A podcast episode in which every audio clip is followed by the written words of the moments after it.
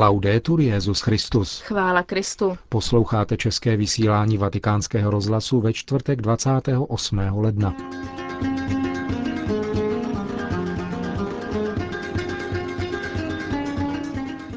Benedikt XVI. připomněl odkaz svatého Tomáše Akvinského jakožto aktuálního příkladu toho, jak vést dialog s různými kulturami. Postulátor beatifikačního procesu Jana Pavla II. vydal knihu, v níž podává syntézu podstatných, ale nepříliš známých znaků svatosti tohoto papeže. To a mnohé další uslyšíte v našem dnešním pořadu, kterým vás provázejí Milan Glázer a Markéta Šindelářová.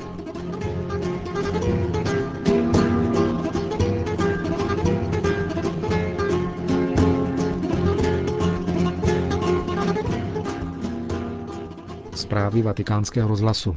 Vatikán. Svatý otec dnes přijal členy všech sedmi papežských akademií, které tento týden pořádali své společné veřejné zasedání. Jsou to Akademie svatého Tomáše Akvinského, Teologická akademie, Akademie neposkvrněné, Mariánská akademie, Akademie umění a literatury, Archeologická akademie a Akademie kultu mučedníků. V Klementinském sále Apoštolského paláce je představil monsignor Gianfranco Ravasi, předseda Papežské rady pro kulturu, pod níž tyto instituce spadají. 350 členů těchto papežských akademií diskutovalo o teologické formaci kněží. Papež ve své promluvě připomněl, že úkolem jednotlivých akademií je přispět svým bádáním k tomu, aby poskytovali církvi a zejména svatému stolci příležitost a vyjadřovací prostředky pro dialog se soudobými kulturami a pro účinné odpovědi na otázky, které se vynožují v různých oblastech lidského vědění a zkušenosti.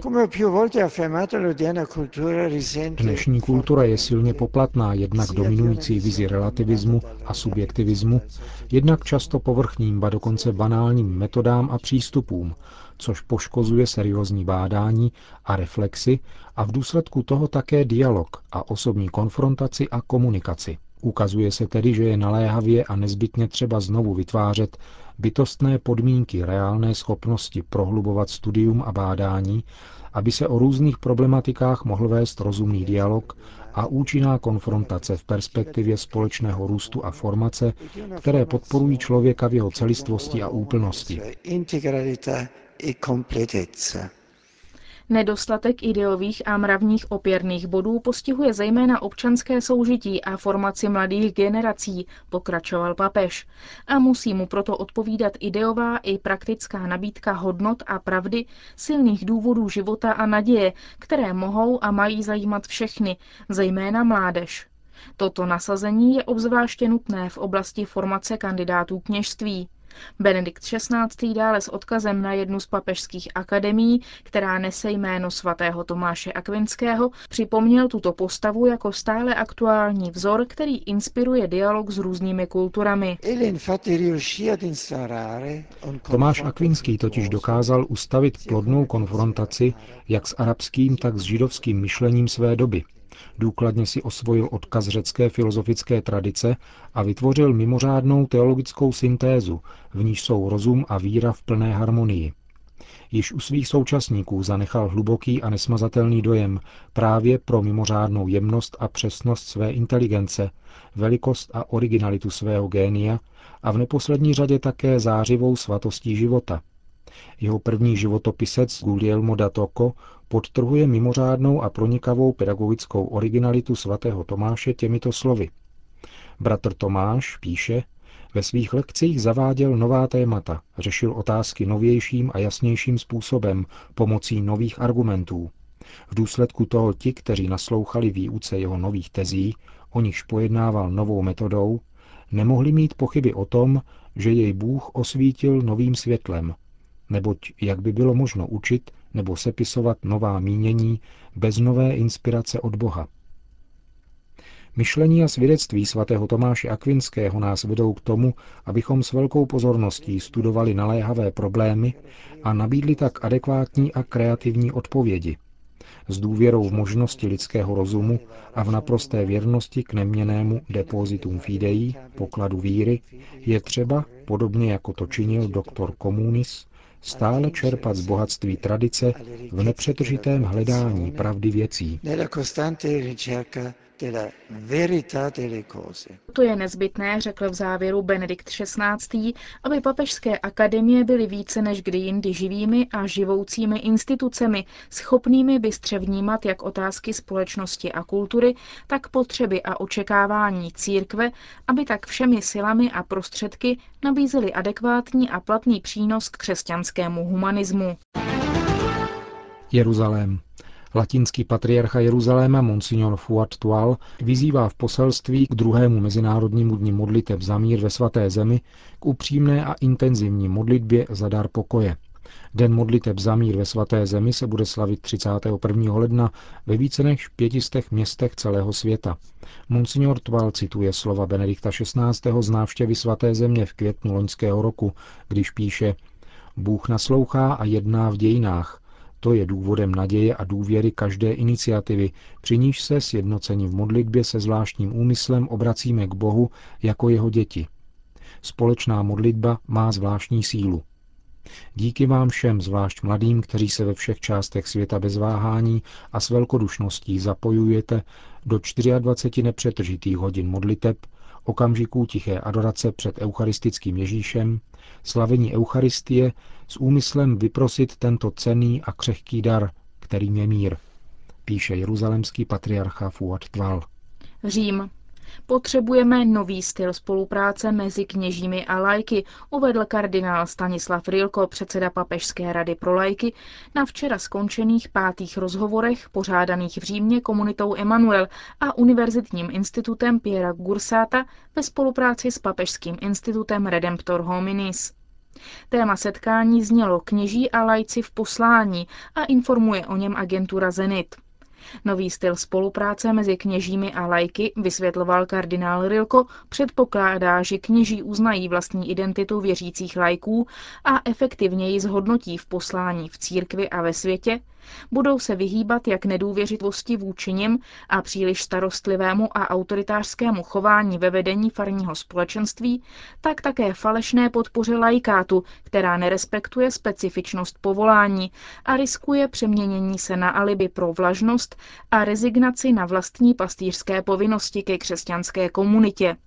Na druhou stranu lajci musí podle polského kardinála pocitovat živý smysl pro církevní příslušnost. Každý musí zastávat svou roli, kněží i lajci, dodal kardinál Rilko, který pak vyzdvihl přínos mnoha církevních hnutí, která se zrodila po druhém vatikánském koncilu. Hnutí, která představují velké pastorační možnosti a které mohou vytvořit živé jádro farností, v nichž působí. Alžír. Alžírští biskupové rozhodně odsoudili vyplenění a vypálení protestantského kostela v Týzi Ouzou, Tamnější biskupská konference během svého zasedání analyzovala vážnou situaci, v níž se ocitli někteří alžírští křesťané. V tiskovém sdělení biskupové prohlašují, že jsou velice znepokojeni hrozbami, které brání praktikovat křesťanský kult a rozhorčení profanací křesťanských symbolů stejně jako těch muslimských. Vyjadřují proto svou blízkost napadené komunitě bratří a sester, jakož i důvěru a naději v návrat pokojného soužití a respektu, Bůh, píší v závěru alžírští biskupové, vyzývá všechny k bratrské lásce pro dobro veškerého alžírského lidu. Port-au-Prince. Mezinárodní humanitární pomoc dosahuje ke stále rozsáhlejším zástupům lidí, kteří se ocitli v nouzi po katastrofálním zemětřesení na Haiti. Humanitární organizace se snaží různými způsoby zajistit, aby se potraviny dostaly ke hladovějícím a neskončily na černém trhu. Druhý sektor působnosti humanitární činnosti je očkování proti nakažlivým chorobám. Caritas Internationalis vynaložilo na pomoc Haiti více než 33 milionů dolarů a Catholic Relief Services, což je Charita Spojených států, více jak 25 milionů dolarů. Z hlavního města Haiti telefonuje o aktuální situaci kanadský jezuita polského původu Artur Susky. Lidé zůstávají ve středu města, nestěhují se mimo město.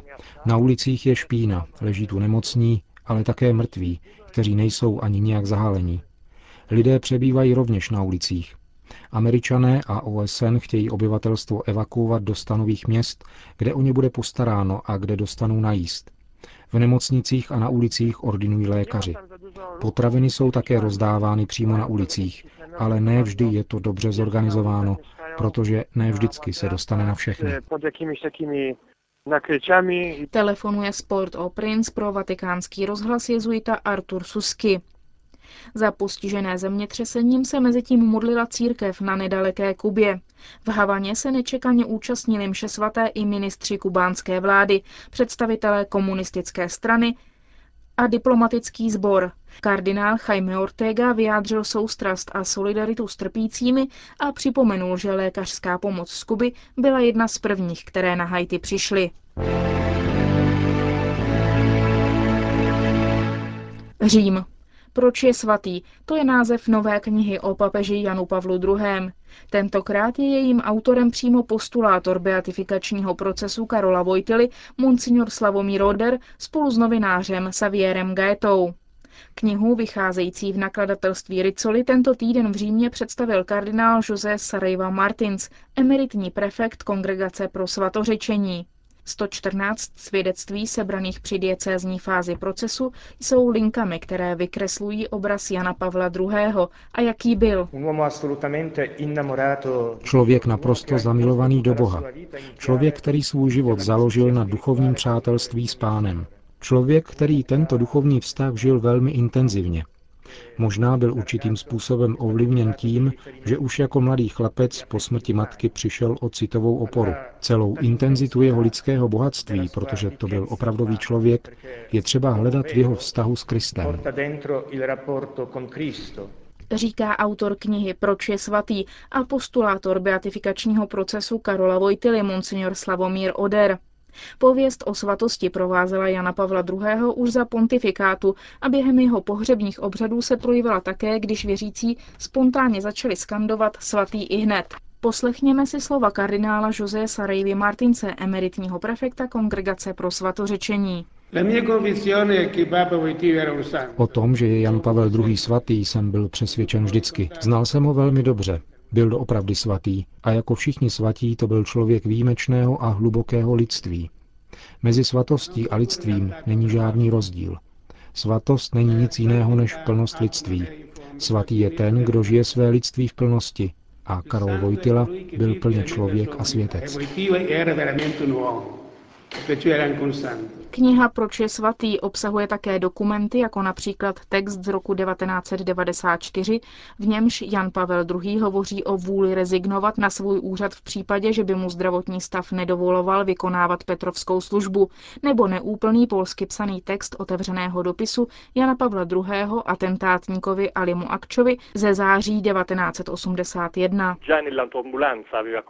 Už tehdy v Sanice hovořil o odpuštění svému atentátníkovi a tímto listem chtěl pět měsíců poté potvrdit, že se nejednalo o emotivní a instinktivní věc. Chtěl, aby to byl promyšlený a přesvědčený projev křesťanského odpuštění, učiněný díky zkušenosti víry a lásky, a tak zdůraznil, že ani tak strašná věc, jako je atentát, nemusí mezi dvěma lidmi vyhloubit propast, ani v případě atentátníka a jeho oběti. Vysvětluje Xavier Geta, spoluautor knihy Proč je svatý, v níž jsou uvedeny také málo známé skutečnosti z rizího soukromí papeže Vojtily, jako bylo například flagelum, tedy byč, který používal k tělesné askezi, nebo různá mimořádná osobní setkání, jakým byla například zpověď jistého bezdomovce po generální audienci v aule Pavla VI., po níž vyšlo najevo, že se jedná o bývalého kněze, který odpadnul od své služby a ocitl se na dně. Vidíš, jak je krásné kněžství, řekl podle očitého svědka Jan Pavel II., když se po zpovědi obrátil k dotyčnému, který se s ním v slzách loučil.